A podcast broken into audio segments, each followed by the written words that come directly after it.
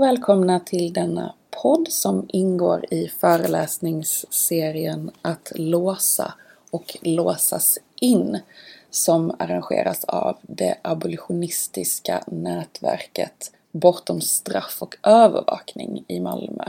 Idag har vi besök av Janne Flyghed, kriminolog, som ska prata om polisens kontrollexpansion i Sverige och dess politiska och sociala konsekvenser.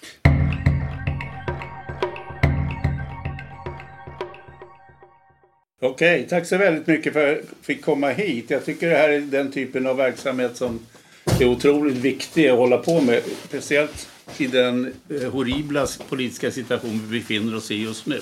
En kort presentation av mig. Jag är en pensionerad professor i kriminologi. Jag är en så kallad professor emeritus. Jag har forskat om integritets och brottskontrollfrågor i 40 år ungefär. Och bara sett hur det blir värre och värre och värre. Nu har jag tänkt jättemycket på tåget. Hur ska jag presentera det här utan att folk kommer gå hit och vara helt deprimerade? Och jag ska göra mitt bästa av det. Men det, det, det är inte så lätt.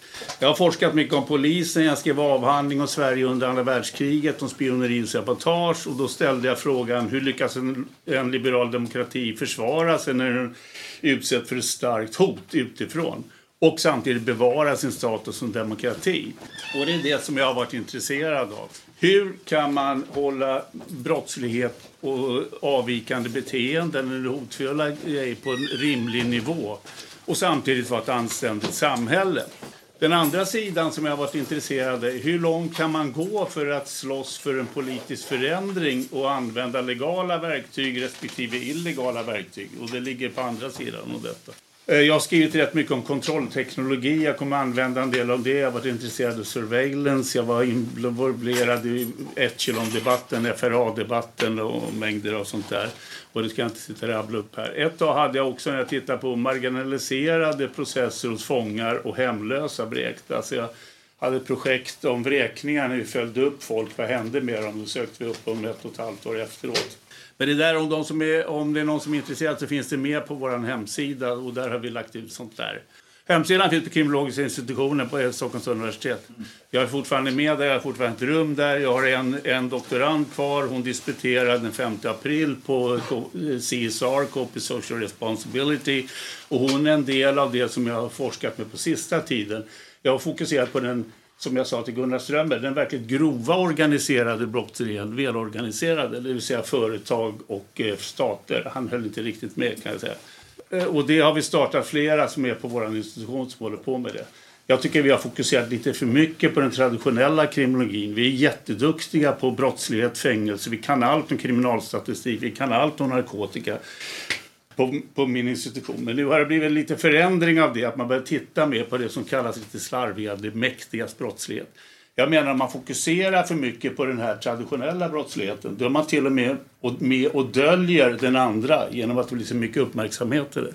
Vi hade Gunnar Strömmer på besök hos oss, vilket var tveksamt. Det var många som var kritiska till det. Han ägnade en halv dag och lyssnade och sitter och nickar och tycker det är jätteintressant. Folk presenterade sina forskningsresultat som går tvärt emot hela regeringen. Och han bara, ja det här var ju väldigt spännande. Sen skiter han fullkomligt i det och går hem. Han är som en stor Michelin-gubbe på många sätt, framförallt intellektuellt. Eh, det jag tänkte prata om här det är då polisens utveckling och vad som har påverkat polisen under tiden. Jag är väldigt öppen till att det kan bli frågor under tiden. Annars har vi avsatt att bli efter en paus att man kan ha en mer ingående diskussion om det. Och då vill jag dels skulle jag vilja då diskutera självklart det jag har pratat om och som ni tycker att eh, har helt andra uppfattningar om och så.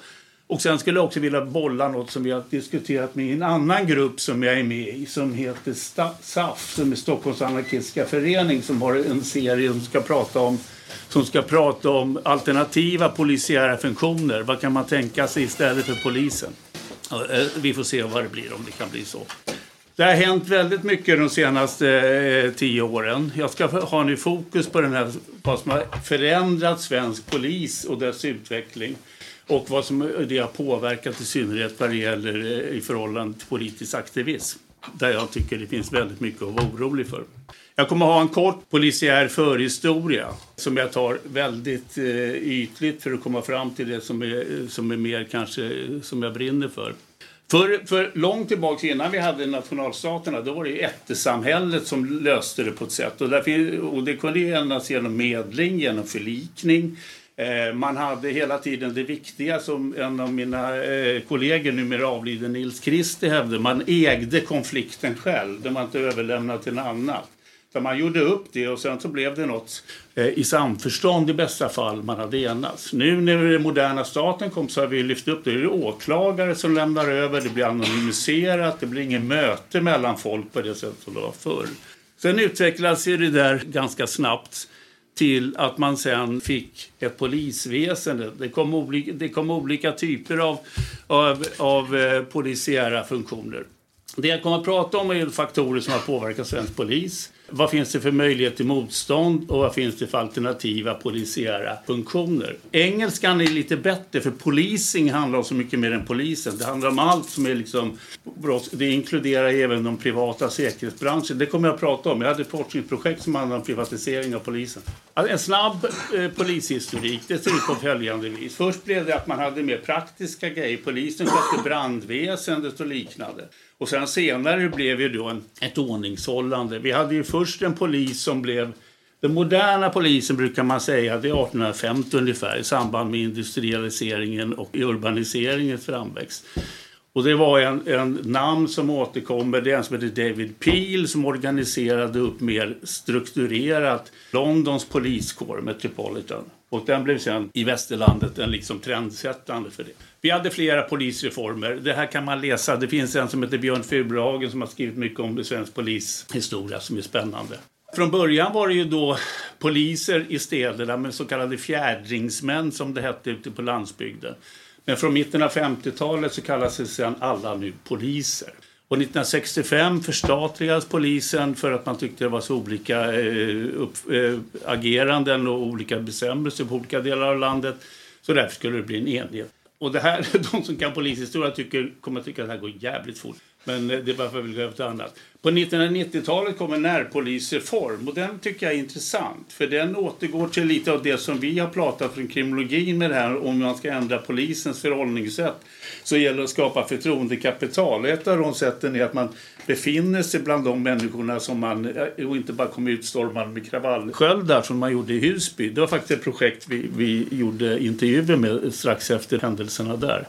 Men närpolisformen sägs ju ha varit, ah, det var inget bra, det var inget lyckat. Nej, det berodde på att den inte var prioriterad. Den var, inte, den var ju inte finansierad.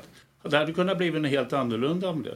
Det är likadant som man pratar om den här så kallade att, att behandlingsteorin, behandling i fängelse, det funkar ju inte. Och därför går man över mer till straffande. Nej, men det var ju för ingen satsar på det. Och idag är det helt horribelt, för nu är det bara inlåsning och förvaring. Nu är polisen ungefär 30 000. Eh, av dem så är väl ungefär 20 000 det vi kallar för poliser. De har plockat in väldigt mycket analytiker, de har statistiker, de har ekonomer, de har administrativ personal. Vi har ju tyckt, och jag har tyckt att man ska satsa, ska man satsa på något ska man satsa på folk som har underrättelsekompetens, som kan sitta och göra det som är viktigt, gå på pengarna. Och det handlar inte bara om så kallade gäng som skjuter på varandra utan det handlar om stora företag som håller på att mygla med pengar till Caymanöarna. Och det är där man börjar nu fatta och satsa lite mer. Polisen då, vad är det de får göra? Ja, envarsgripande, det är sånt som alla vi får göra om man kommer på en så kallad färsk gärning och ser ett brott begås. Så har man ju rätt att ingripa på ett proportionerligt sätt. Sen får ju polisen då använda våld. Det händer de, förutom militären, som använder våld. I vissa situationer får de använda dödligt våld och det är helt eh, okej okay för dem eh, att använda det. De har olika typer av tvångsmedel de kan använda. Det går i en hierarki som jag inte kommer ihåg. Men det värsta är då skjutning. Sen tror jag att det är hund och sen så är det batong. Och sen, ja, de olika. Nu har de börjat med, med en del av de här, eh, vad heter det? El.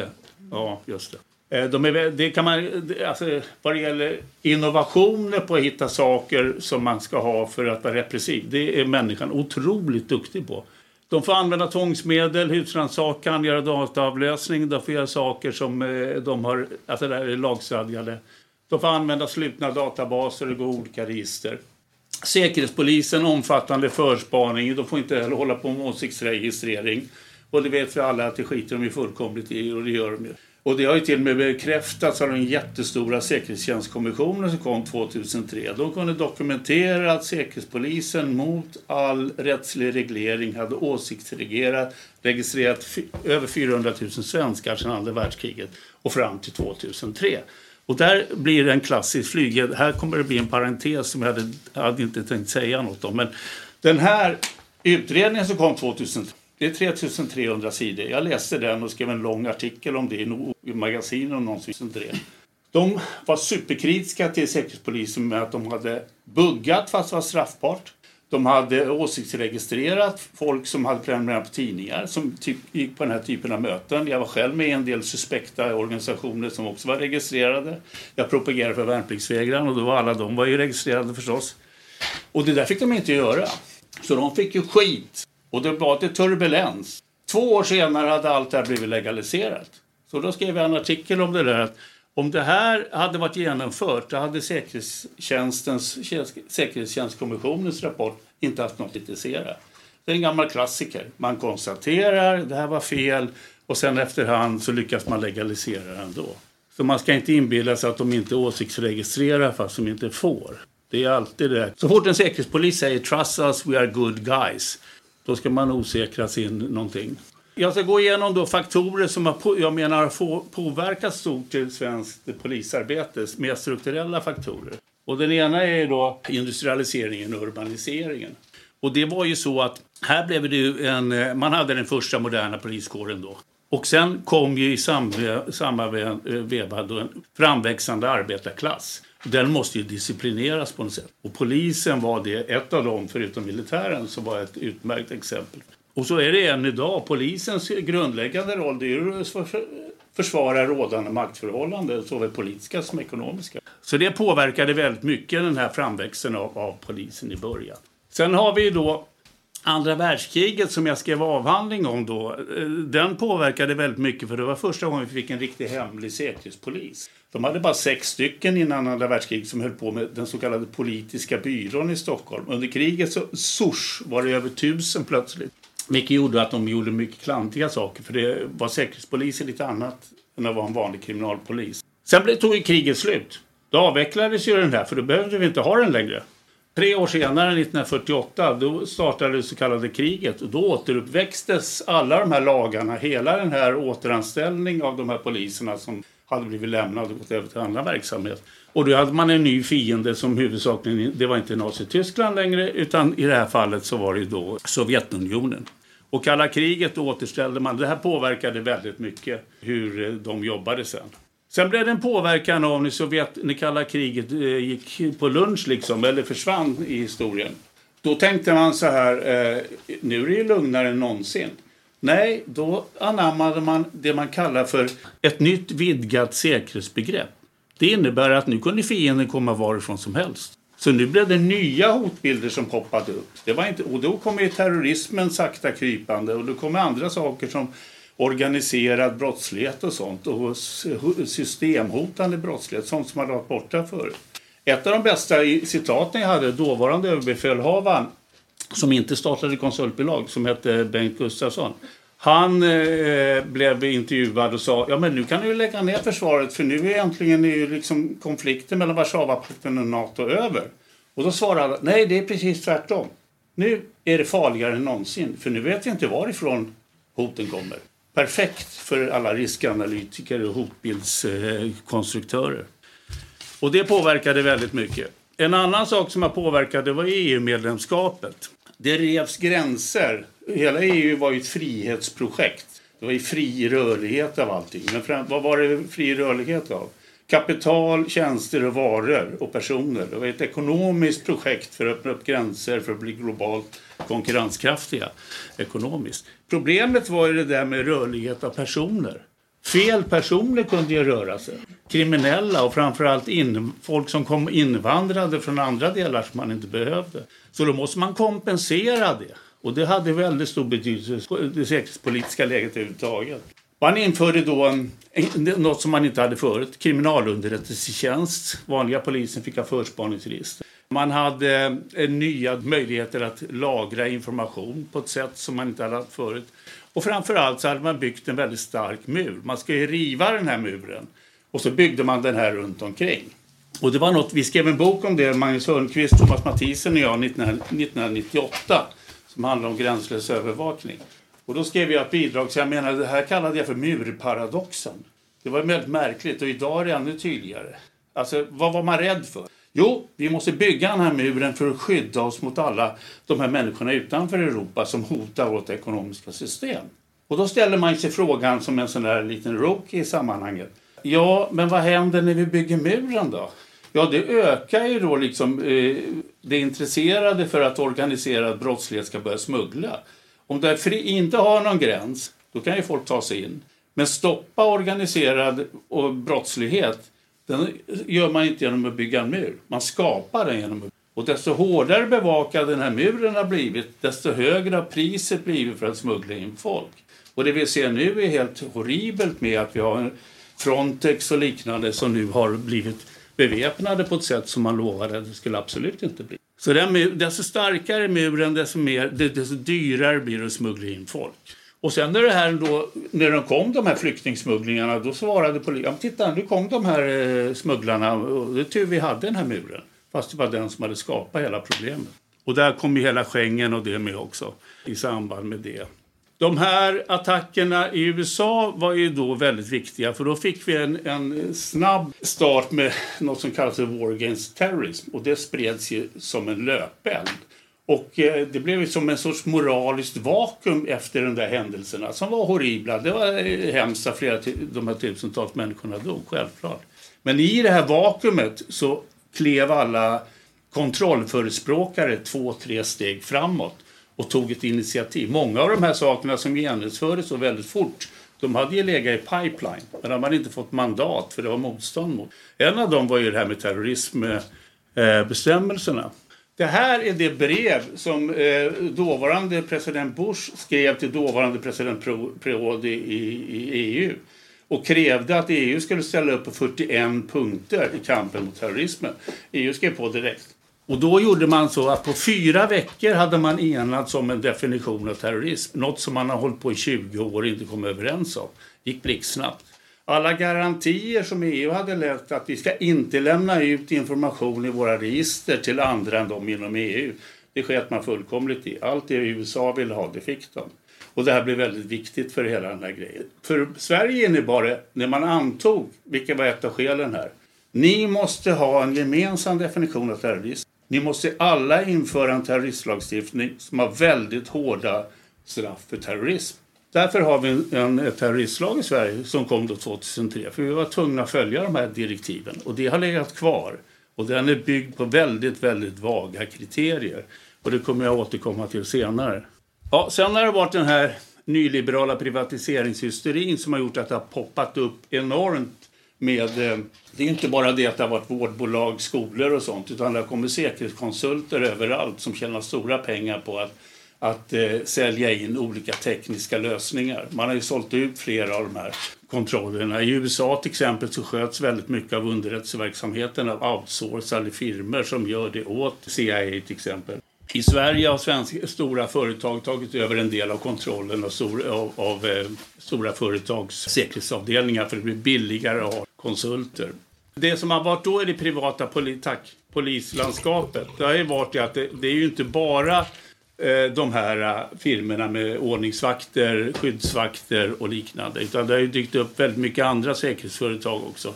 Och en del av dem som jag tittade på till min stora förvåning det är revisionsbyråer kan man vända sig till för att få privata brottsutredningar gjorda.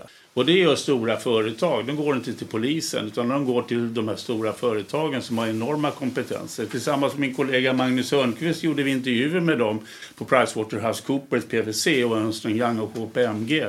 Och de skröt ju om sina enorma resurser. De hade egna forensicsavdelningar. De kunde göra allt möjligt av det här. Och vi frågade oss varför. Så vi ställde frågor till företag och organisationer. Varför går ni eh, till de här? Varför går ni inte till polisen? Ja, då ansåg de att privata firmor var mer effektivare, gick snabbare. Och framförallt så köpte de diskretion. Tillbaks till det där mättesamhället, de ägde frågan. Så om man nu utreder någonting, till exempel om någon anställd gör någonting, då låter man de här göra den här utredningen. Man får en rapport och sen avgör man, är det här badwill eller goodwill? Ska vi gå offentligt eller inte? Ger det mycket badwill, då får vederbörande gå utan en avgångsvederlag eller liknande och sen så kan man glömma det. Och det där har gjort att det blir framtida konsekvenser. Att staten tappar kontrollen över den här typen av verksamhet. Vi får ett parallellt privatiserat rättssystem till de som kan betala. Och det här kommer bli allt mer i samband med att vi får en tendens till gated communities och liknande. Där man har säkerhetsföretag som eh, man bevakar sina områden. Man kan också se till att de gör de utredningar som man vill ha eh, när det handlar om brottslighet. Och sen är det brist på transparens. Man har ingen kontroll över de här. Man kan tycka mycket om polisen. Jag brukar säga att man har i alla fall lite kontroll på dem. Säkerhetsföretagen vet vi nada om. Det är samma sak som en, en gammal, gammal klassiker. Säkerhetspolisen vet vi i alla fall lite om. Men vad som händer i styrelserum vet vi inte ett skit om. För där finns det företagshemligheter. De behöver inte lämna ut någonting. Är det någonstans man ska avlyssna, använda avlyssning och buggning så är det stora företags styrelserum. Det förslaget har inte varit så framgångsrikt. Ja, det sista då. Det är NATO-ansökan. Den har ju, har ju också haft en betydelse. Den här terroristlagstiftningen som vi skulle nu ha. Han krävde ju det för att den här, Sveriges alltså, beteende inför den här NATO-ansökan. Skulle man gå med i NATO, okej, okay, vi säger att man skulle göra det. Då ska man fan inte ändra en 150-årig försvarspolicy på tre månader. Det är fullkomligt sjukt. Och vi sa det flera stycken. Har ni tänkt på vad som händer vad det gäller placering av kärnvapen? Har ni tänkt på vad det händer när man ska beordra unga svenska killar och tjejer till ställen som inte Sverige själv har bestämt utan Nato har sagt nu ska ni ut och försvara er där. Nej, det har vi inte tänkt på. Det är så jävla pantat.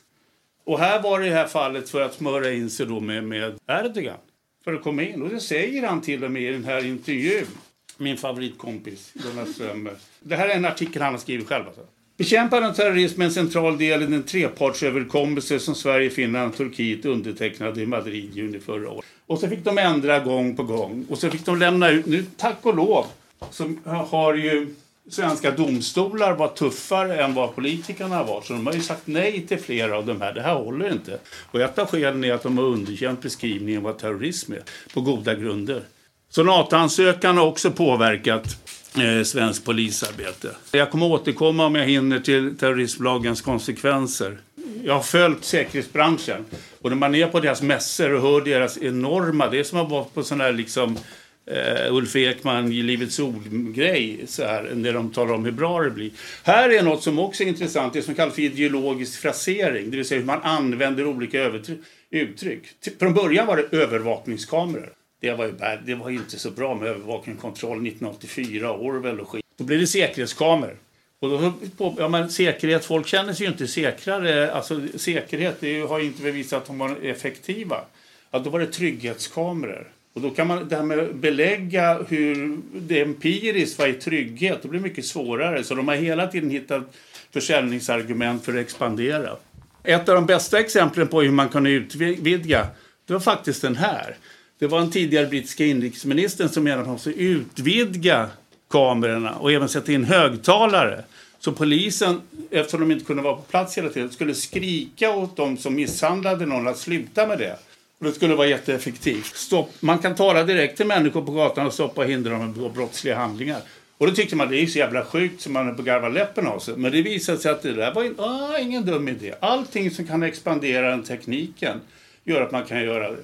Så nu har man ju velat haft det och sen har man ju också då haft en mikrofon. Och det förra vi hade här, det, det är det här, biometrisk ansiktsigenkänning. Ni vet ju man, man får ju en digital kod genom att de märker, förut var det öronen, nu är det ögonen och sen kan man matcha dem mellan eh, Bilderna från körkortsregistret och passregistret kan sedan matchas med bilder från demos här.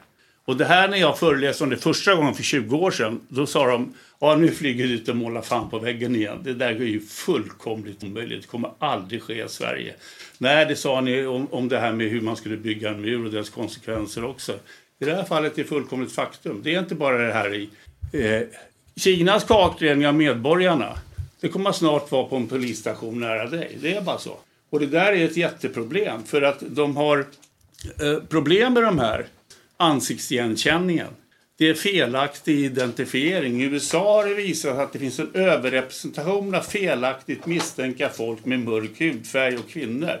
Bingo! Eh, Jomshof måste ju tycka att det är rätt okej okay, för det är liksom fel folk ändå så det kanske bara är bra med det. Men, och sen saknas det utvärderingar. Och det är en klassiker i alla de här grejerna som handlar om en kontrollexpansion. Ny övervakning, buggning, whatever, trojaner i datorerna. Det är väldigt sällan man gör utvärderingar innan om dess kommande effektivitet. Man, utan det kommer som en, ah, det är i alla fall en oprövad möjlighet. Jag brukar säga att många metoder av den här, de införs inte för att de har visat sig vara effektiva. De har inte hunnit visa sig vara ineffektiva. Så de är en, de är en possibility, en möjlighet. Och sen när de väl är införda, ja då görs det väldigt sällan utvärderingar. Och så sitter vi med dem, för det är irreversibelt. Det är väldigt få som tas bort när de väl är där. Så sprider de sig mot allt lindrigare beteende. Det här är ett, bara som ett exempel på hur man, eh, vad som kan införas och sen hur man kan motarbeta dem. I det här fallet så var det en skola i Uddevalla som hade problem med matmissbrukare. Och det innebar att det var personer som var där som inte gick på skolan som åt. Som illegalt tog sig in i matsalen. Då kom man på den briljanta idén att man kunde köpa en fingerscan. Där, man, där eleven la sitt finger och fick en fyrsiffrig eh, här är vaktmästaren. Då registrerade de sitt finger. Och sen så eh, gick de till en tallriksautomat och la in fingret, slog in sin fyrsiffriga kod och pop så kom tallriken ut. Det blev lite problem för den strublade rätt ofta och sådär. Och sen så tillhörde det instruktionerna som jag inte har med mig, men då stod det så att eleven slår in sin fyrsiffriga kod och ger maskinen sitt långfinger. Och det tyckte jag var rätt kul. Det kan vara en Freudian slip. Jag tyckte det var så skruvat så jag skrev en artikel om det för den kostar 630 000. Och då visade det sig att när jag, jag ringde sko, till vad heter det, Skolverket fick reda på vad en lunch kostade. Och så multiplicerade jag det med antalet uppskattade matmissbrukare och då visade det sig att det skulle gå med vinst om 55 år. Det blev, men det, vad gjorde då de smarta eleverna? De gjorde så att Fuck that, sa de. Och så tog de med sig sin tallrik hemifrån. Och så gick hela systemet på lunch. Och det är det som är en grej. Bryta knasiga regler, det måste man göra. Ibland måste man bryta regler även som leder till repression. Även sånt som kan leda till att man drabbas av sanktioner i form av böter eller fängelse. Det är ett av de sätt man ibland måste använda för att förändra vissa sociala relationer. Jag kommer komma kanske in på det mer sen. Tidavtalet känner ni till. Det här är bara några grejer, visitationszoner. Jag tar det väldigt kort med det. Det sjuka med allt det som har hänt det är att det har varit ett trendskifte till att förut kan, har, har jag och mina kollegor varit ute ni buggar, ni avlyssnar. Det är tillåtet att sätta in trojaner i datorerna utan att vi vet om det. De avlyssnar ju allt. FRA-lagen gjorde att man dammsuger allt. Vi gick ju från att man hade på 70-talet haft konkret misstanke av enskild individ till att på 70 80-talet eh, övervaka potentiella hotgrupper som veganer, eh, antimilitarister, antifascister. Då var det grupperna. Med FRA-lagen, EUs datalagsdirektiv, då är det generell befolkningskontroll. Vi kan göra det, vi samlar uppgifter, men vi gör ju inget dumt förstås. Nej, här, det är jättebra. Och det som har varit då, det är att man allt mer nu har gått från icke misstänkta, men nu använder man det till mot, mot icke misstänkta personer. Som visitationszoner, det kommer att bli något som kommer att bli mot folk som inte är misstänkta för brott. Och vilken typ av ställen kommer det vara? Kommer det vara där ute där jag har varit rätt mycket, Husby, Norra Järva? Ja, där kommer det ju vara. Hur kommer det bli för konsekvenser av det? Det är samma sak som det här med att man har preventivt vistelseförbud. Vissa personer som har begått brott ska inte få vara på vissa områden. Och det är återigen det, det är icke misstänkta personer som kommer utsättas. Och det är det som har gjort att lagrådet och många nu jurister har, har blivit helt häpna. Att vi har en regering nu som bara pang, pang, pang, förslag efter förslag. Och många av dem handlar om då till exempel preventiv användning av tvångsmedel utan konkret brottsmisstanke. Juristerna håller på att göra på sig. Advokatsamfundet går ut och är jättehårda och lagrådet sågar de här förslagen, men de bryr sig inte. Och här har det skett något med den här nya regeringen. Morgan Johansson var också en hejare på att höja straffen, så sossarna har inte gått helt eh, fria från den här kritiken. No way. Men här har det galopperat på. Eh, vilket jag har gjort mig jätteorolig. Och de, förut kunde man diskutera, ja men vad har ni för belägg? Och så kunde man lägga fram. Nu lyssnar de, precis som jag sa Gunnar Strömmer gjorde när han besökte vår institution. De nickar, lyssnar och nickar och skiter i det. Det är en total arrogans. Och total arrogans, den får ju också, den får ju också sitt, eh, sitt bemötande. Eller bör få. Här har vi en del av de här lagarna. Det jag menar är en av de här riskerna med att vi håller på att få en expansion av det här med terrorismbestämmelserna och gäng och gängkriminella. Att det blir. Det blir betydligt strängare straff för vad redan är kriminaliserat. Alla, alla lagrum i terroristlagen de är redan straffbara. Men om man kan få in det här att det kan definieras som just terrorism då, då sticker straffvärdet upp så det kan man få livstid på mängder av straff som du i vanliga fall inte kan få, eller brott. Och då kan man tycka att ja, domstolarna har underkänt det rätt mycket. Men ett av skälen till att det är en poäng det är att om man kan som polis och åklagare säga att det är terroristmisstanke då är det högre straffvärde, vilket innebär att man har större möjlighet att använda tvångsmedel. För tvångsmedel med avlyssning och liknande, det är ju relaterat till straffvärde på brottet. Och det kanske är den största nyttan de har. Sen är jag rädd för att det här håller på att spridas till politisk aktivism. Vilka är nästa gäng som de kommer att ta? Och nu när det har varit snack om det här med, med utvidgning av sabotagebrotten. Nu är det några som har blivit dömda och vissa som har blivit friade. Nu ska det gå upp i hovrätten. Och jag är livrädd för vad som kommer att hända. För det, och då liksom försöker man straffa bort den här typen av politisk situation med folk som begår lindrigare brott mot ett mycket grövre brott. Och det, det risken är att man, det finns en stark tendens att man vill kriminalisera politisk aktivism. Och det tycker jag är skrämmande. Och det är väldigt, väldigt lite opposition mot det. Det här är den terrorism... Och det, den här formuleringen är samma förutom några marginella språkliga, mot den som togs 2003 för att vi var tvungna att gå med Bush i kriget mot terrorismen. Det är den laggrejen. Och det, gärningen begås i avsikt de, det finns flera, men den här. Otillbörligen tvingat offentligt organ eller en mellanstatlig organisation att vidta eller avstå från att vidta en åtgärd. Och det är många kollegor, till, juristkollegor i Tyskland till exempel, även i Frankrike, som Ja, men vad är det som säger att när man blockerar till exempel ett WTO-möte med, med traktorer, kan det vara ett sånt? Ja, det säger man, ja men det ska inte vara med. Ja, men det går. Ja, men det ska inte göra det. Och det är samma sak som du har den här med att den nya nu, deltagande och central roll, påtagligt särskilt farlig gärning. Det är om man nu kan bedöma det till deltagande i terroristorganisation. Och då är frågan, är det att gå på ett möte Framförallt vad det gäller den här sista där. Att samröre. Främja, stärka eller understödja. Och det här har blivit väldigt kritiserat med transportmedel. Ska det vara intentioner på det att låna ut en lastbil? Jag kanske inte vet vad den här föreningen ville med det här vad de skulle göra. Och så dyker det upp något annat. Lämnar annat liknande stöd. Ja, då har någon för, om en matlagning, ja det kan falla innanför det. Så det är liksom en glidande gräns som är, eh, jag tycker är väldigt oro, oroväckande. I de här lagförslagen så menar jag att det är ingenting som säger att inte det här kommer att bedömas som terrorism. Det är just de där Och de här som blev dömda för terrorism enligt den engelska lagstiftningen för de blockerade utlämningen av ett antal personer till Nigeria för de satte fast sig på eh, hjulen på flygplanet limmade de fast sig på. Och de hette Stanton 15 eller något. Och de blev ju fällda för detta. Och då använde man sabotage, eh, terroristlagstiftningen i England. Sen blev de ju frikända långt efter lång kamp. Men där hade de redan fått sina böter. Och då blev de frikända med det för den domaren ansåg att det, var mot, det, föll, det passade inte in på terroristlagstiftningen och sen hade de begått de här brotten med, som det stod, med ett edelt syfte. Men det visar ju på liksom hur, hur det här kan expandera. Och det är min stora rädsla. Här är den som, när jag var i stor debatt med dåvarande eh, justitieminister Thomas Bodström när den här genomfördes. Det är en klockren definition, de här jag visade exempel på förut. Jag menade att det inte var det. Jag och Ann Ramberg som då var Advokatsamfundets ordförande hade en debatt med honom i tv. Och då sa han, det är en klockren definition. Och då sa jag, men, men nu kommer det så att man måste lägga till den här kommentaren då. Då, då står det bara, jag avskyr det här när man har mycket texter som man måste läsa, men jag gör det i alla fall här.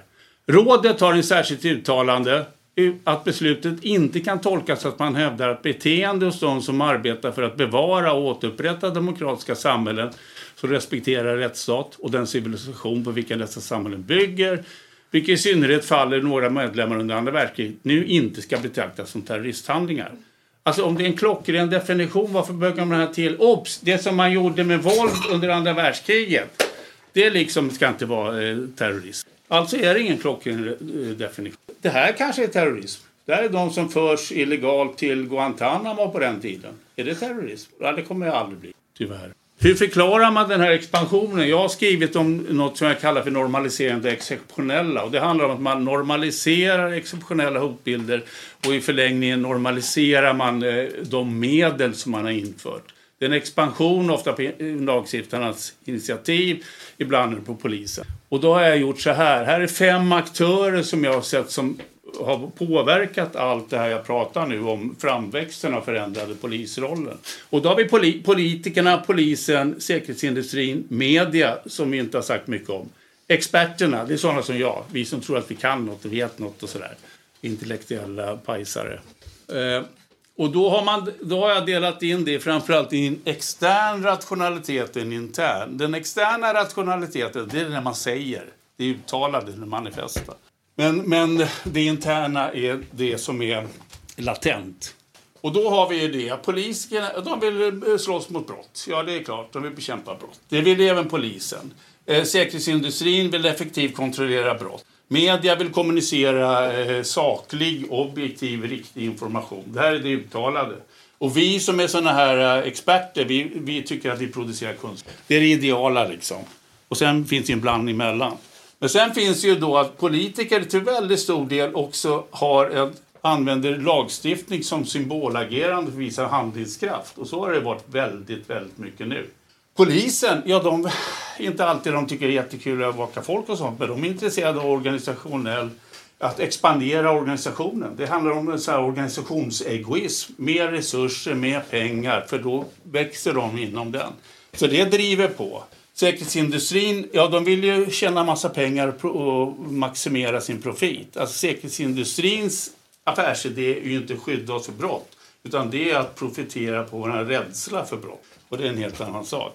Och media vill ju då tjäna pengar på, på att eh, sälja lösnummer. Vilket då påverkar hur de skriver om.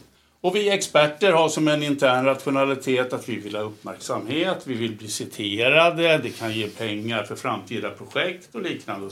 Och då får man eh, olika receive fundings. Nu är det inte så enkelt att det ena och det andra är så hela tiden. Det finns ju en mix mellan de här. Men när trycket har legat på den här, vilket det väldigt mycket har gjort för det gäller politikerna och polisen, då blir det en normalisering och tendensen till den blir mycket starkare. Ja, vad gör man då? då? Om det är ett Big Brother som man måste göra motstånd, då brukar man hävda det att ja, då får man aktivera Little Sister. Man får ha whistleblowers en möjlighet. Civil olydnad, undersökande grävande journalistik och sen klassisk forskning och aktioner. Man kan eh, ha aktivism och man kan ha humor som, som använder. Jag har en kollega som har skrivit en hel avhandling hur man använder humor i politiskt förändringsarbete. Man kör pranks, grejer, driver med saker för att påvisa vansinnigheter för att få upp debatt. Och sen har man, man, man måste begå lagbrott ibland. Ett fall som jag hade, och det skrev jag nyligen i en artikel En vän till mig har Journal of Resistance Studies, jag lämnar kvar det det senaste numret. Där skrev jag en artikel faktiskt utifrån min kandidatuppsats. Och den handlar om värnpliktsvägran, hur man neutraliserade värnpliktsvägran. Och den skrev jag när jag satt i fängelse andra gången för värnpliktsvägran 97 eller något. Och eftersom jag inte var pacifist så åkte man in i fängelse. Och då drev jag linjen med att vapenfri tjänst det är en inominstitutionell protest. Den kommer neutraliseras. Det är ett offer för repressiv tolerans. Vill man ha någonting då måste man bryta lagen så det blir något. Och så får man ta sitt fängelse. Och det funkade alltså. Vi var över tusen varje år under två, tre år som satt i fängelse för värnpliktsvägran. Vad hände? Ja, det blev en väldig diskussion om försvaret och dess existens, vilket också var poängen. Så det gäller ibland att undvika att bli neutraliserad, att bli indefinierad. Och det är det som är risken. På så sätt blir man också ett alibi för att det finns en åsiktsfrihet värd att försvara. Men man är helt ofarlig. Så ge inte upp! Det är det enda jag kan säga. Men jag har en... Vilka vet vem Gunilla Bergström är? Alfons Åberg, som jag tycker är skittråkig. Men jag har träffat, för hon hade, hon, i Syndikalisternas hus, eh, som jag varit mycket i, där hade hon ateljé på Sveavägen 98 i Stockholm. Och hon sa så här en gång, tycker jag är jättefint. Även om det goda aldrig segrar, så segrar heller, inte heller det onda. Rätt vad det är så är godheten framme och kvittrar igen. Och det är det där jävla motståndet man måste känna, att man måste göra det. För, för mig känns det ibland i den utveckling som har varit, det är en daglig kamp mot den personliga cynismen. Så det gäller att hitta vägar framåt som kanske inte alltid är de mest konventionella. Sverige kommer snart ha, om det här genomförs, det högsta antalet fångar per capita i hela Europa. Vi kommer att ha fler fängar, folk i fängelse i Rumänien. Det är därför de nu diskuterar, på tal om privatisering, att privatisera. Han som har, han Peje Nilsson, som är den där äckliga snubben som håller på med skolkoncerner. Han har ju sagt, ja det där vore ju en bra idé med privata fängelser. Så nu eventuellt ska man exportera de här fångarna. Men vi kommer att ha så mycket fångar i fängelset så vi, de har en dubbelbeläggning har man pratat om. Det här med vård är bara att glömma. Från kriminalvården skriker man och säger det här kommer att gå åt helvete. Och en av de som var anstaltschef sa rent ut att det, det som kommer att hända nu med den här dubbla beläggningen vi kommer att släppa ut betydligt farligare personer än de vi tog in. Och, och, och, så kommer det kosta mellan 40 och 60 miljarder att bygga de här säkerhetsfängelserna. Helt rubbat. Utlandsspionagelagen tog jag inte upp så mycket, men den hotar ju pressfriheten. Det är att det kan bli farligt nu och räknas som terrorism om man skriver något som kan hota Sveriges vänskapliga förbindelser med främmande makt. Till exempel Turkiet eller Ungern. Några av de punkterna som jag vill, det är något som kallas för kritikernas dilemma och det tycker jag är viktigt att ta upp. Som kritiker så är det ett dilemma. Om man kritiserar någon sån här metod, då säger ja, men hur, vad är det för bevis för att det är ineffektivt? Det är fel. Det är de som föreslår metoderna som har bevisbördan. Men den kastas alltid tillbaka att vi ska bevisa som är kritiska att det är ineffektivt. Nej, nej, det är ni som marknadsför. Ni måste visa på ett tydligt sätt. Det här är en relevant kränkning av personliga medborgerliga fri och rättigheter. Bevisbördan är eran. Det andra är det här rent mjöl i påsen-argumentet som får mig att skita på sig, liksom, för det är så jävla dumt. För att det innebär att det är omvänd bevisbörda. Jag är tvungen att bevisa att jag är oskyldig genom att acceptera att staten misstänker mig för att vara skyldig. Det är liksom helt, helt snurrigt. Och det här var ju då, det måste jag bara ta upp, Dagens Nyheter gjorde ett riktigt korkat jävla skitjobb i november. De gjorde så övervaka oss mer, säger svenska folk. Det är en opinionsundersökning. Har man bara rent mjöl i påsen så är det inget problem. Mera kameror, jättebra. Vad är, det för fel på, vad är det för fel på den här opinionsundersökningen? Har ni någon aning? Kan ni tänka på det? Som är så här fundamentalt metodologiskt hjärnsläpp. Det är hur de frågar. De har ju bara frågat så här. Vill du att man ska ha, ge polisen rätt att avlyssna människor utan brottsmisstanke? Då svarar folk en ja och nej-fråga. Vill vi ha mer övervakning? Ja. Det man ska göra det är att presentera de här. Vad kostar det? Vad har det för underlag? Vad är det för effektivitet? Och i sådana fall. Vi gjorde en sån grej för tio år sedan tillsammans med nordiska kollegor. Vi frågade svenska, ett representativt urval. Har vi för låga straff i Sverige? Ja, säger ungefär 85-90 procent. Sen gjorde vi så att de fick komma närmare vad faktiskt hade hänt. Och då hade vi riktiga fall som vi hade avidentifierat. Då fick de först läsa rättegångshandlingarna. Ja, då blev det lite annorlunda. Sen fick de en del se en uppspelad rättegång. Och då sänkte de ännu mer. Och sen fick de vara med på en rättegång som var med, riktiga, med skådespelare då. Och då till slut dömde de ut lägre straff. Och, till, och ett av skälen var att folk visste inte vad det var för straff. De trodde att det var mycket, mycket lägre straff. Det är mycket hårdare straff än de trodde. Så kommer man närmare, då blir det annorlunda. Men ställer du bara en sån här fråga ytligt. Är det för låga straff i Sverige? Ja.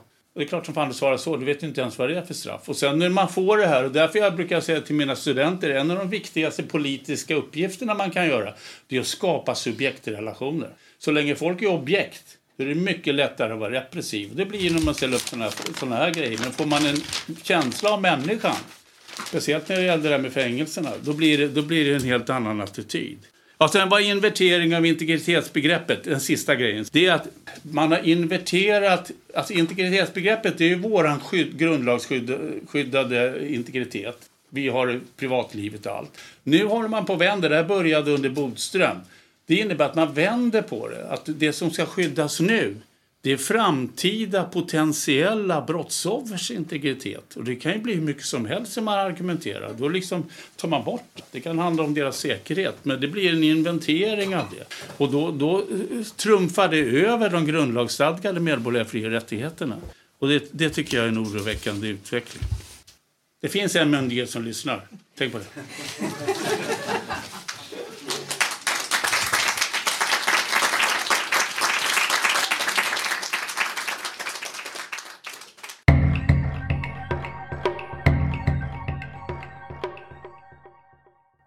Alltså jag vet inte om jag har någon, har, har någon fråga, kanske bara en tanke så här.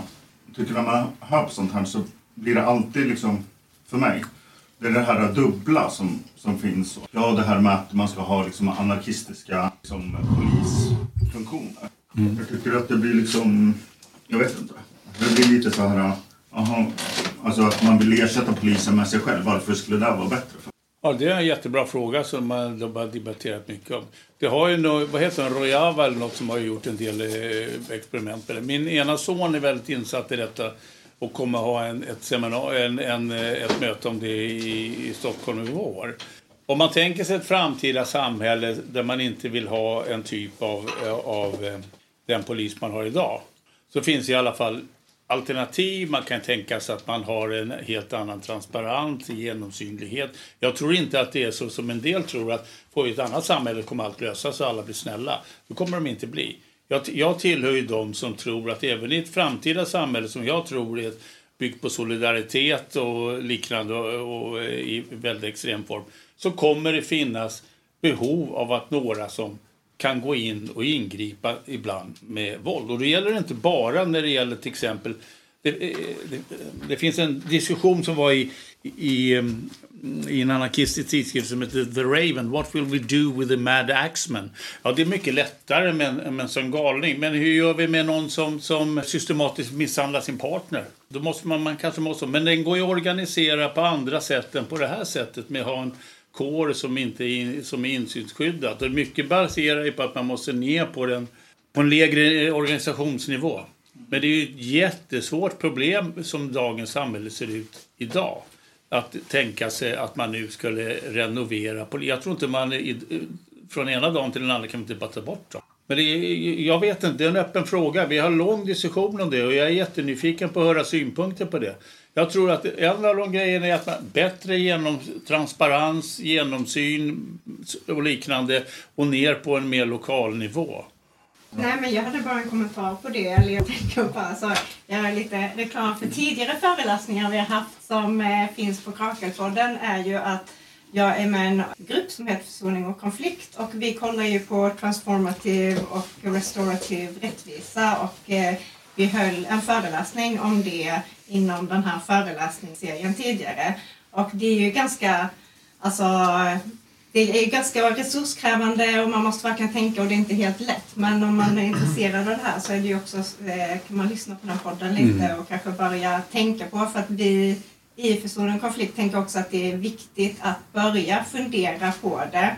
Eh, alltså också om man bara kollar på till exempel inom den politiska miljön så händer det saker. Att, alltså just det, alltså misshandel, kanske så här, eh, våld i nära relationer eller våldtäkter eller någonting. Och ofta då så är vi inte förberedda och sen så tänker folk att de ska handla snabbt och sen så vet vi inte hur vi ska göra. Mm. Utan då är det så att men vi måste ha en diskussion. Så här, men hur hanterar vi när människor begår skada på något sätt. För det kan man göra medvetet eller omedvetet och vi måste försöka prata om strukturer. Hur tar vi hand om det? Och det är ju en jättelång diskussion att ha. Min grabb menar ju det. Som var, eh, han, ble, han blev jurist och numera advokat och han är jätteintresserad av de här frågorna. Han menar man, man måste renovera rättssystemet helt och hållet från grunden. Det är det handlar till stor del om. Och det finns ju då, eh, vad det gäller det här, det tror jag är lättare att man kan hitta det här som, som ättesamhälle, medling. I Norge hade man exempel om man försökt medla mellan, att folk får mötas. Det blir en annan sak av det. Och det är inte alltid det hjälper. Som vi skrev om för länge sedan, som är lite på sidan om. Men om, man erbjöd folk som eh, var utsatta för inbrott eller en lindrig misshandel. Alla går ju inte. De vill inte möta någon. Alla vill ju inte möta kanske någon som har misshandlat väldigt svårt eller något sånt. Men att den här personen nu får, eh, ska, riskerar tio månaders fängelse. Och så i utbyte så måste man träffa de här, man måste prata igenom det här, man måste mötas på något sätt. Och så kan man säga att den här personen får fotboja under en viss tid eh, och avkorta straff och så kan man ha en ekonomisk kompensation till offret. Det skulle kunna finnas eh, en del som pläderar för att det skulle vara en möjlighet. Men det handlar ju inte om själva polisfunktionen. Nej, och en kommentar på det också så är det ju mycket, alltså det är ju inte alla, men många av sakerna som kanske begås. Jag gillade den här när det var så här, om, man, om vi har ett Big Brother eh, problem så måste vi aktivera lilla syster och så alltså ner med patriarkala strukturer. För att jag tänker också till exempel, alltså just också ta för nu dagens rättssystem är ju, tar ju ner det väldigt på individnivå. Att det är så här, individen som är ansvarig och den bär hela ansvaret och den ska betala för det. Medan att man kan se så här, ja fast i ett sexistiskt samhälle där är liksom eh, väldigt patriarkalt samhälle eller väldigt eh, rasistiskt samhälle så måste man ju också ta ansvar för de här strukturerna och liksom hur de påverkar individer så att man också att just det här med mer transformativ rättvisa. Att här, men vi måste jobba politiskt och få bort, alltså jobba bort vissa strukturer. Alltså sen kommer inte det lösa allting. Men jag tänker ändå att liksom också så att det handlar ju inte bara om individen som gör någonting utan det är också så här med ett samhälle, ett community som liksom gör det möjligt att det händer. Och det måste vi också tänka på och se mm. hur kan vi hantera det. Det är ju, du har helt rätt i det. Det är en väldig fokus på individen. Och vi har ju liksom en, en stark tendens till individualiserade systemproblem. Som, som är så. Men det är precis som du säger, det är en jättestor grej. Men vad det gällde de här medlingarna och de gamla ättesamhällena, då skapades förståelse. Att någon hade då, eh, vilket nästan var värre, att, att man eh, tog någons ko. För det kanske var hela försörjningen, att de slog någon väldigt hårt. Men då, måste man ha, då hade man ett möte, de fick förklara vad som hade hänt och sen nådde man en förlikning till slut. Det har inte vi utrymme för nu. Nationalstaten kräver ju att det är en forment objektiv instans som domstolen som sköter det där. Och då är det väldigt fokus på individen. Men det, det är därför jag... Alltså det här är något som jag har brottats med i, i 50 år. Med hur, hur löser man det här? Hur gör man det? Och jag tycker lite av det som kanske framgick att jag känner ibland att utvecklingen går för mycket åt andra hållet. Det finns ju exempel där man har hittat på andra ställen. Och man behöver inte bara titta på gamla socialantropologiska studier från början av 1900-talet. Men man måste börja föra den diskussionen. Det är väldigt komplicerat. Det är det. Jag tänkte fråga om rättssäkerhet. För det känns som, eh, det får man lära sig väldigt mycket om på juristutbildningen. Mm. I rättsväsendet, det är ju rättssäkert. Ehm, du visade ju på till exempel utifrån lagtexten där det är liksom extremt otydligt vem som faller under eller vad som faller under de här uh, paragraferna. Vad är brottet? Vad är liksom ja. samröre? Och sådana saker. Och, och där förlitar man sig väldigt mycket på um, den här uh, domaren som sitter i domstolen och sen så ska liksom implementera den här lagen. Då, då. Och det handlar ju, allting handlar ju om en argumentationsfråga. Och jag förstår att det inte finns någon opposition men jag tänker så här um, i uh, när sådana här lagar och sånt för, föreslås, hur man liksom överhuvudtaget försöker liksom så här närma sig en rättssäkerhet i och då kanske man kan säga att rättssäkerhet generellt sett, är liksom, det finns ju inte. Det är bara ett påhitt precis som att, eh, att någon är objektiv. Mm. alltså att en domare är objektiv. Alltså, jag, jag, det, det, där är en jättebra fråga. För, och, och det är det som är ett av problemen med lite av det som jag inte hann komma in på, men jag har den bilden här, va? så nu tar jag den själv. Det ah, är vaga, problemet med vaga begrepp. Och det har blivit mer och mer, och det var det jag var inne lite på det här med att under 70-talet så var det konkret misstänkt för, för en specifik brottslighet som man kunde bli. Nu, nu är, har det, alltså terrorism, vad är kriminella nätverk? Vad är gäng? Ja, det, det kan de inte definiera. Och man har ju sagt det att, att man, man, eh, om man ska införa nya tvångsmedel då ska man verkligen kunna ha specificerat vad det är man riktar sig mot. Speciellt när det är sådana grova grejer som, som eh, hemlig avlyssning och liknande. Och det här med vandel. Vandel, dålig vandel. Jaha, den här personen har dålig vandel och då tar vi ifrån dem medborgarskapet och så utvisar vi dem. Har de begått något brott? Nej, men eh, det här är praktiskt i SDs stedmani. Så det, det, det, är livsfarligt med de här vaga begreppen. Nu har ju domstolarna i vissa fall underkänt det, vilket har varit bra. Eh, gängkriminell är också en sån här kriminell organisation. Och jag, jag menar kriminell organisation, kommer det om, om fem år vara den här gruppen? Ja, och, och, och, man garvar åt det nu, men det grejer som jag... Jag skrev en bok för 20 år 2020 var det inte. 2000, exakt. Just det på millennieskiftet som hette eh, Brottsbekämpning mellan effektivitet och integritet. Och då tyckte jag jag tog i och blev jättebeskylld av vi hade en debatt med dåvarande Säpo-chefen som skulle kommentera boken, Jan Danielsson. Och sa ja, det här är, det, så här kommer det inte bli. Det var ju förslag om buggning och liknande och jag tyckte att det här med generell befolkningskontroll kommer bli. Och jag, det, det som hände då, det har blivit passerat enormt mycket. Och ett av problemen är den här vagheten med begreppen.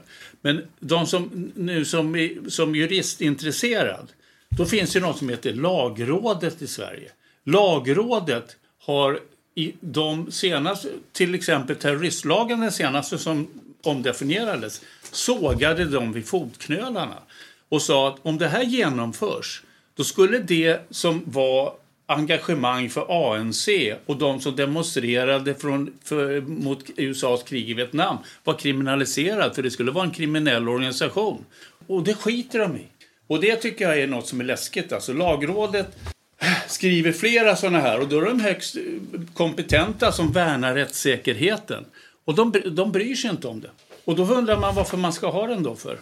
Och vi, vi var på ett seminarium uppe i Uppsala där han Martin Borgeke som, som är ordförande i lagrådet, han presenterar den här och han är en gammal jurist som knappast kan beskyllas för att vara någon vänsterpajsare. Och han satt ju liksom och bara sågar det här. Det här är upprörande, det här är hemskt, det kränker någonting, det är vaga kriterier. Det här, eh, och när de säger upprörande, och då frågar vi vad ska man göra då? Alltså liksom, nej, då menade han på att det här är den politiska beslut som är fattade och det tycker jag är lite, man kan kritisera en del högt uppsatta jurister. Gå ut och ta fighten. Vissa har gjort det. Det var ju en hovrättsdomare som gick ut och sågade allt det här med de hårda straffen och det är likadant där med fängelserna. Men det finns alltså en diskussion om rättssäkerhet. De är väl medvetna om det.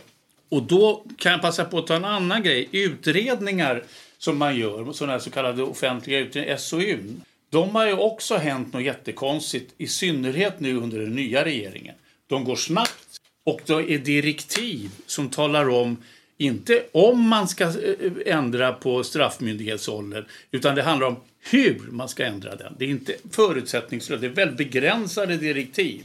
I flera fall har man liksom i princip skrivit in slutsatsen, det är helt rubbat. Och sen är det snabba utredningar som remissinstanserna inte hinner med på. Ett bra exempel är det här med anonyma vittnen. Hur många utredningar har man gjort om det? Ja, inom loppet av två år har man gjort två stycken. För eh, nyligen, bara för ett och ett halvt år sedan, så kom det en sån av en, eh, en nu kommer jag inte ihåg var han jobbar, var det på Svea hovrätt tror jag. Han bara, det här är bara skit. Han bara sågade det här för han menade att domstolen kommer inte kunna ge något trovärdighet till anonyma vittnen. Det är ett hot mot grundläggande traditioner inom en rättsstat och liknande. Så han bara sa nej. Men då tyckte den nya regeringen att nu får vi sätta dit en ny utredning. Så då satte hon dit Per Klev, gamla riksåklagaren. Det fick han göra nu med direktiven att komma med förslag hur man ska reglera det. Inte om ifall som den förra var. Och då kom han med ett förslag och man märker på honom att han vrider och vänder för att komma ur det här liksom och göra det så ill, lite illa som möjligt. Men det är också en sån här otrevlig tendens som handlar om rättssäkerheten. De här utredningsväsendet som i demokratin tar vissa saker tid och ska ha remissinstanser, man ska tänka igenom. Men nu är det, ja, det är ungefär som NATO-medlemskapet, det går fort som fan. Liksom. Och, och, och, det värsta är, som var min, lite min poäng med det här normaliseringsperspektivet, är det väl infört så tas det inte bort. Jag har inte kunnat hitta en enda tvångsmedelsåtgärd eller lagstiftning som är integritetskränkande sedan 1945 som har tagits bort trots att hotbilden har försvunnit. Utan det är en ständig permanentering, även om det ibland är tidsmässiga lagar som bara, det här är, det är sånt inskränkning i våra medborgerliga fri och rättigheter, så här gör vi bara ettårigt. Så har det varit med massa lagar. Och sen efter ett tag blir de permanenta och sprider sig mot allt lindrigare beteende. Och det, det har ju jätteproblem med rättssäkerheten för det. Alltså medborgarna måste, och, och, vi kommer bort från det där med hur det nya samhället ser ut med den rättsstrukturen. Men idag måste ju medborgarna veta från en dag till en annan vad är straffbart. Och det säger lagrådet. Folk kommer inte veta vad som är en straffbar handling med den här typen av skrivningar. Om jag nu eh, lagar käk till en organisation som jag gillade, ja, är det främja terroristorganisation? Jag har en eh, liten, eh, kanske säkert jättedum fråga. Men eh, för att om det ska vara så många fler som döms, eh, alltså som liksom blir dömda.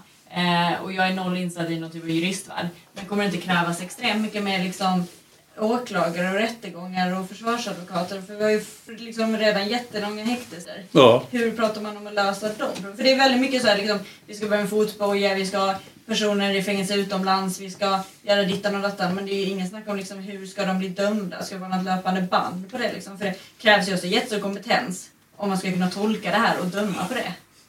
Du har helt rätt och det där är ett jätteproblem. Kriminalvården säger ju det också att de måste anställa så här så och så många. Det är ett problem. Och då säger han som är chef för kriminalvården, han gjorde en sån här intervju med den där snubben som jag inte kommer ihåg namnet, som heter Anders, i 30 minuter. Och han satt ju och på sitt sakliga ämbetsmannagrej i princip sa det här är på väg åt helvete. Men han sa det på något snyggare sätt. Eh, och det är ju det att han sa då bland annat att ja, vi måste anställa så här många. Men bli kriminalvårdare, vårdare, det är ju inte vilket jobb som helst. Det kräver utbildning, erfarenhet. Vi, vi, vi kan inte få rum. Det här går inte att få de här. Och det är samma sak med åklagare då. Advokaterna kommer nog tycka är jätteroligt för de kommer ha jättemycket att göra för de tjänar mycket pengar. Men åklagare, det, det är en propp där i systemet alltså. Det är klart det kommer bli det. Och det är helt sjukt då att det kanske blir så att man, man eh, eh, om, om man har privata fängelser eller skickar iväg, eller löpande bandsprincipen. Det har jag tänkt alltså, vänta, vänta om de inte kommer att köra det här när det blir som belastning som man gör i USA. Då har man färdiga mallar. 50 gram av det och det tidigare. Går vi in i tabellen här till ja, tre år. Och så har vi liksom systematiserat och organiserat det lite. Det skulle inte förvåna mig. Nu för tiden är det ingenting som förvånar mig alltså vad, vad det gäller den utvecklingen. Och ibland är man rädd för när man säger en del saker. Då kanske de säger jävla bra idé Flyger, den tackar vi för. Så. Men det, du har ju helt rätt att vi kommer att få överfyllda fängelser. Och det är skamligt att Sverige kommer då ha flest fångar per capita i hela Europa och en del länder ut, eh, utanför Europa också. Shame on us. Jag undrar om du skulle kunna prata lite mer om socialdemokratins roll i utvecklingen av eh, svenska polisens historia. Skulle vi kunna använda metaforen, begreppet av den svenska eller nordiska exceptionalismen för att förstå också den svenska polisen? Delvis. Alltså, man får ju tänka på att mycket av Säkerhetspolisen och hela den övervakningen skedde ju under hela kalla kriget när Socialdemokraterna var. Och de förnekade ju, de hade ju den här klassiska förnekelsestrategin som den här säkerhetstjänstkommissionen som jag eh, nämnde eh, visade att den, den, de hade fel. För det första som aldrig hänt och sen kom det fram, sipprade fram belägg. Okej, men det har inte hänt i den omfattningen ni säger. Och sen när det visade sig då att det faktiskt hade varit så. Då sa de, ja men det var för ett högre gott. Det var för kampen mot kommunismen. Så då funkar det. Sen tror jag att det, i Sverige har det varit ett problem som har varit generellt. Det tror jag att vi har missuppfattat och sammanblandat staten med samhället. Och folkhemmet, det är ju vårat folkhem.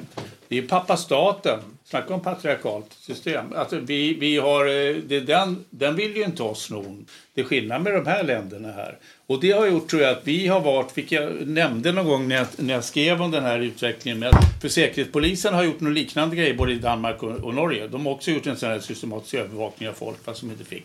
Det är att vi har trott eh, det för gott och så har vi sammanblandat staten med samhället. Och det tror jag påverkar i stor utsträckning.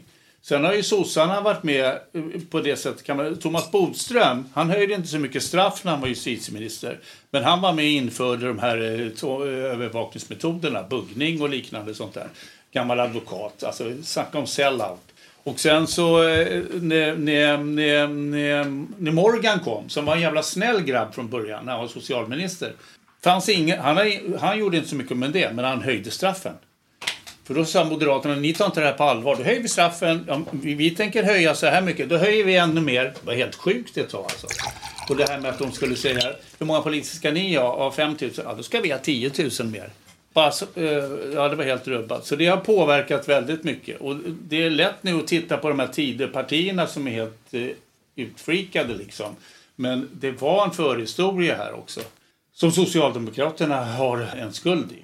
Och jag tror att det ligger väldigt mycket i det där med att vi har varit godtrogna väldigt länge. Och så, alltså, men, som min kompis Jörg som brukar föreläsa om, om civil olydnad. Alltså, Sverige, finns det något annat land som skulle acceptera att staten har varenda jävla människa på personnummer?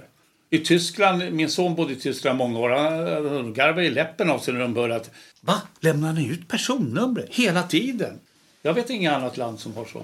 Och du kan ju tänka dig, nästa val, det är inte möj- omöjligt att SD är störst igen. Då kanske justitieministern heter Jomshoff. Och tänk dig en sån pajsare som har tillgång till den här typen av systematisk registrering av alla svenska personnummer.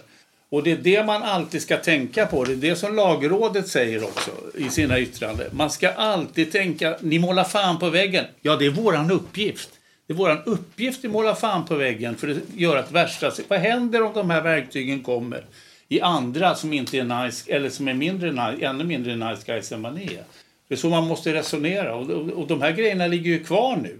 Och jag är livrädd för vad som händer då. Alltså vad, vad händer med Kristersson? Det här är en helt annan diskussion i och för sig. Men vad händer med Kristersson? Han, kom, han har gjort världens sämsta köp. Han trodde han kunde äta upp Sverigedemokraterna. Och det sa ju alla, det kommer inte funka. Och nu har de börjat gått över så här. Och, och är de nu li, lika stora eller större igen? Då kommer Jimmy inte acceptera att inte få någon ministerposter. Nu har de ju lärt Kristersson har bjudit på utbildning i hur man sköter politik i regeringskansliet. Det har han bjudit dem på. Och nu kan de inte säga någon så här att de är oerfarna. Nej. De har till och med fått plats i regeringskansliet fast de inte sitter i regeringen. Det har ju varit grundlagsändringar. Grundlagsändringar måste det vara två regeringar som sitter. Så det började ju med Socialdemokraterna som föreslog de här grundlagsändringarna för att tillfredsställa Erdogan och gå med Ja. i NATO. Så Socialdemokraterna har ju inte alls några, några alltså de har ju lika blodiga händer.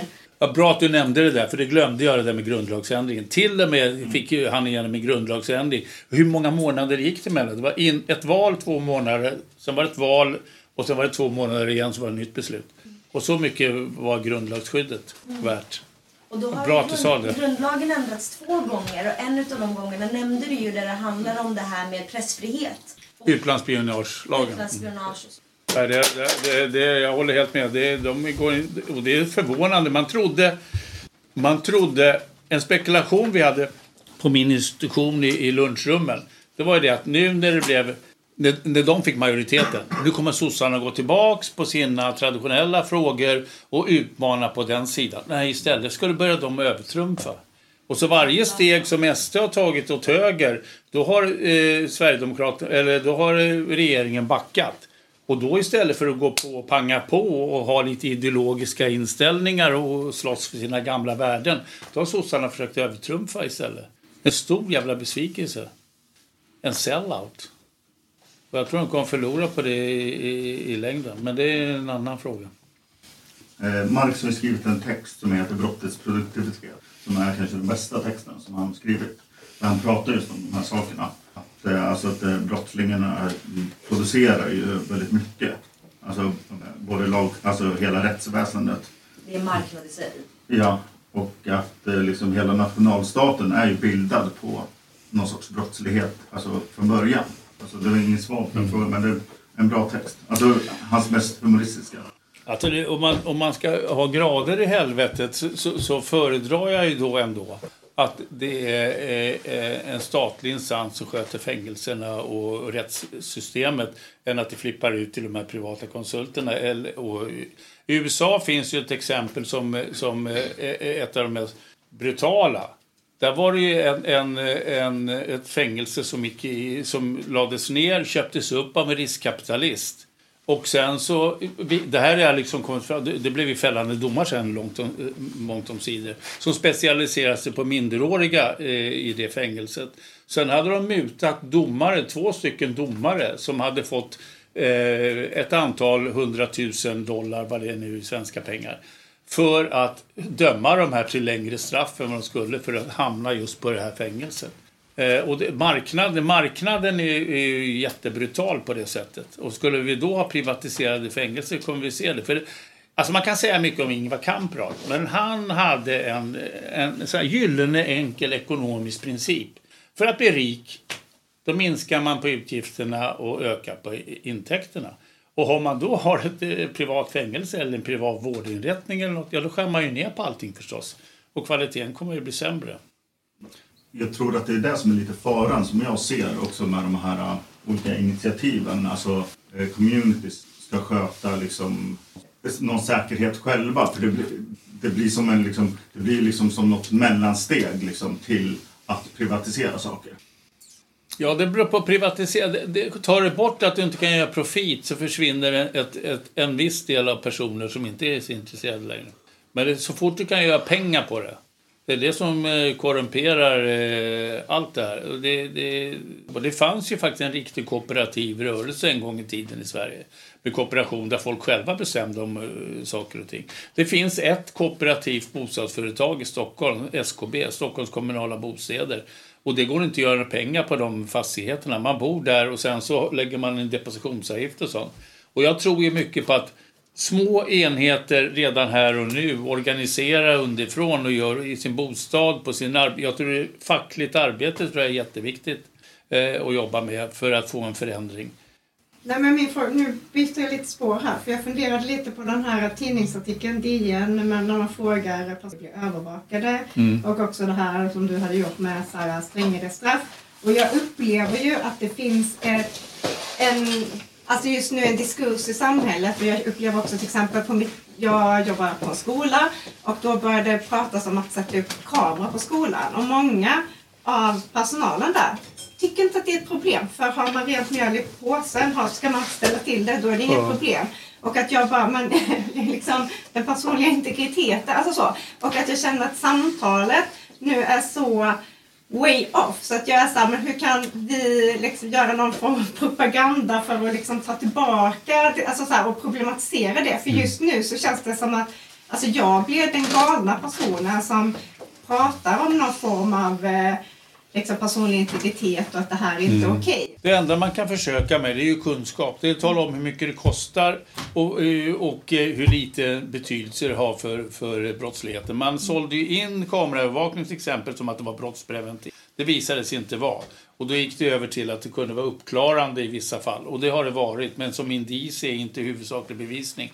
Det man skulle vilja ha, det var en utvärdering av exakt hur många gånger har det varit av avgörande betydelse att man har använt kameraövervakning. Samma sak vad det gäller buggning och liknande. Nu står det ofta har bidragit till åtalet. Ja, men det räcker inte för den här grejen. Och det, då kan man säga, vad kan man lägga pengarna på något annat? Och det vet jag inte om folk bryr sig om. Men huvudgrejen är ju den som upprör mig så jävligt att Förr, för 20 år sedan, då tog man det självklart den personliga integriteten. Alltså, det var hela 1984, Orwell, alltså vad är nästa steg? Ska vi ha kameror hemma? Och min poäng var det att jag vill inte ha statens skitiga fingrar i mitt rena mjöl. Det är, så enkelt är det. Och det är liksom eh, eh, är bara hänvisa till att man har privatlivets helgd och allt det där. Men jag är beklämd över den här slentrianmässiga... Och där kan det vara också. Och det hade jag en av mina kollegor som skrev om, om jag inte missminner mig, att det har skett en tillvänjning genom, med, inte bara genom media, men genom filmer och genom böcker. Man tar det för givet. Och tittar. och det var ju den här, eh, sån här vad heter det, true crime-grejer. Alltid är det massa kameraövervakning som gör att de blir fällda. Så funkar det inte på riktigt. Men man tror att det, är, att det är så. Man tar det för givet och vi får en mental tillvänjning när vi ser dem hela tiden. Det fanns ju en undersökning av, vad hette hon? Johanna Ytterli, en norska, det är rätt många år sedan nu. Men hon hade kunnat konstatera att det hade varit kontraproduktivt. För folk trodde att det var säkert på de platser där det var kameror, men det visade sig vara tvärtom. Att det var folk som blev utsökta. Nu går jag säkert, för det var ingen som satt och tittade på kamerorna. De band, det är ju väldigt få som sitter och tittar på dem i realtid. Utom den där inrikesministern som skulle skrika till folk hela tiden. Men, men annars var det inte så mycket. Men det, det är det enda man kan göra. Den här naiviteten till den tilltagande kontrollen, den, den är häpnadsväckande. Ja, apropå kunskap och i relation till det du sa. Alltså okej, okay, den offentliga debatten just nu domineras av um, ja, den så kallade gängkriminalitet, rubriker. Det är, det är väldigt spektakulärt och vi förstår liksom, det möjliggör alla de här grejerna som de vill tillämpa. Men om man tittar på eh, brottsstatistiken då ser man att allmänbrott går ner i den nordiska delen. Och min fråga är varför ingen i den politiska oppositionen eller någon aktör lyfter fram det? Mm. Det är en jättebra fråga. Ois, Ois, jag vet inte vad han heter, Cantwell. Han har så svåruttalat förnamn, jag kommer aldrig ihåg det, vad det heter. Han har skrivit en del i Aftonbladet. Men det är helt rätt. Vi publicerade den femte upplagan av den svenska ungdomsbrottsligheten. Den visade att ungdomsbrottsligheten på alla variabler utom eh, narkotika, eh, cannabis, för det är bara för att man kriminaliserar det som har gått upp. Men misshandel, egendomsbrott och sånt eh, minskar. Och misshandel är mycket beroende på att ungdomar dricker mindre än förr. Det finns inte med i, i debatten. Att generellt har ungdomarna blivit mindre brottsliga. Men så har vi de här skjutningarna som skjuter iväg. Sen ska man ju komma ihåg det också. Så är det ju så att man, de, de är lite luriga här. Ökar det dödliga våldet? är en fråga jag brukar ställa. Uh, och ja, det gör de. Och då brukar de ofta göra så att när de visar den kurvan, då klipper de 2010. För då ökar det. Men backar vi längre så är det så att det var fler som dog av dödligt våld 1989. Så vi ligger lägre. Det har ju gått så här och sen har det gått ner och sen nu går det upp. Och den, den som står för det, den delen är ju skjutningarna. Ja, det är narkotikabrotten som går upp. Men det är bara för att man kriminaliserade eget bruk. Så det, det är vad vi brukar kalla för en lagstiftningsökning. Det bruket har i sig inte ökat. Mm. Han som är ännu äldre, emeritusprofessor med Henrik Tam, han har ju propagerat länge för att man borde legalisera eget bruk. Narkomani är inget brott, det är en sjukdom. Om man går på narkotika så skulle det vara något som eh, man kunde få vård för istället. Jag kommer nog inte ihåg siffrorna, men kanske 30 procent som sitter som har eh, den typen av problematik. Men det skiter man i. För det är återigen det där, man vill inte sätta in det i en situation utan det här är en eh, individförklaring. Och så blir det lite scapegoat-variant på det. Och det var det vi trodde, just det du sa det här, det var det vi trodde sossarna skulle ta tag i. Titta, det går ju faktiskt ner. Skit på er. Okej, okay, vi har skjutningarna måste göra, men brottsligheten minskar ju faktiskt. Och så gått i, i clinch med det. Men det verkar inte som någon törs. Och det är det som känns ibland tråkigt när vi sitter där i vårt jävla elfenbenstorn ute på Frescati. Liksom att vi levererar kunskap och kunskap, men, men man bryr sig inte. Och det är som en kollega som jobbar hos Thomas Bodström faktiskt, som kriminalpolitisk sakkunnig åt honom när han var minister. Då frågade jag honom efteråt, när han hade varit där sex månader, hur, hur har det varit då? Ah, det är ju rätt speciellt att sitta i den här sammanhangen och så här. Men det är jobbigt med en chef som är helt immun mot empiri. Va? Så här, hur då? Jo, alltså jag kommer in och då kommer det så här. Jag tänker skriva en motion. Har du något som stöder det här? Jo, men eh, det finns också det här. Ja, men det är inte jag. Jag vill ha något som stöder det här. Det är selektivt. Och så beskyller de oss för att vara ideologiproducenter. Och det som Henrik, min gamla eh, mentor, säger att idag handlar det inte om ren politik. Det handlar om ideologiproduktion hela tiden. Som man i den mån det går underbygger med någon form av empiri. Men det du säger egentligen är att de kan ju inte skylla på okunnighet. Vilka? Alltså besluts, olika beslutsfattare. Du säger att du producerar kunskap hela tiden men de lyssnar ändå inte. Ja, alltså, jag tror det är lite olika. Vissa av dem jag har sett och som jag har hört som kommer från SD, de verkar inte ha fattat skit. Och det verkar vara som det handlar om en IQ-fråga där. Om man uttrycker sig milt. Däremot är det många andra inom, inom socialdemokratin och inom Moderaterna. Jo, det här var bra att du sa det, för då kom jag på en grej som, är, som jag är besviken på. Många fattar. Det jag är besviken för, det är faktiskt de gammelkonservativa moderater som höll alltid rättsstaten, rättssäkerheten och integriteten högt. Liberalerna nu med den här pisskorven Johan Persson som är så mesig som man kan smälla av. Att de finns där och de har ju gått över till Centerpartiet, många av Liberalerna. Ni vet kanske han tappade två av sina bästa, eh, Birgitta Olsson och hon Cecilia Malmström. De lämnade. Gamla folkpartiledaren Westerberg, han vill inte rösta på Liberalerna e- efter samarbete med SD. Vad säger Johan Persson när, de, när han får höra det? Nu har de här lämnat. De var ju tänkta som partiledare. Det är tunga namn. Eh, hur, hur, hur tolkar du det? Och så tänker han en kvart så här och så säger han, känns lite trist gör det ju. Det mest korkade uttryck jag hört. Jag vet, så vi kör med det hela tiden på jobbet nu. Men det kanske är mer än en kommentar på det här för att till exempel lagrådet, där, eh, det är liksom direkt i, i ehm, koppling till att nya lagförslag läggs så kommenterar de det här är ehm, högst kunniga liksom, experter i området. Ehm, de här skickar liksom sin text direkt till politikerna som föreslagit. Så det handlar ju verkligen inte om en, någon form av kunskapsbrist utan det handlar ju om att man kan klart och tydligt bortse ifrån information för att det inte finns någon som liksom håller, håller någon till svars någon gång. Ingen Mm. liksom ansvarighet som till exempel så här, ja, men vi gör en utredning tills utredningen säger det vi vill säga.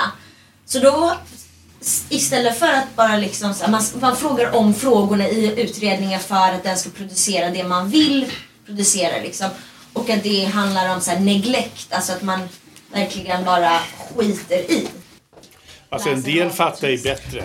Jag träffade Morgan Johansson när vi höll på med vräkningarna. För jag höll på med eh, en kollega och det var vi som upptäckte att barn blev vräkta. Och det här är eh, 2010 eller något sånt där. Och då var han socialminister. Eh, Han kallade upp oss och sa, vad vad är det här? Kan det här stämma? Så visade vi, då tillsatte han på 48 timmar en ny utredning som jag ledde om vräkta barn. Och han visade en stor empati och han var till och med när vi hade en demonstration på Sergels torg med hemlösa och de som situation Stockholm och sånt där. Och sen bara hände något när han blev justitieminister. Han blev helt knäpp.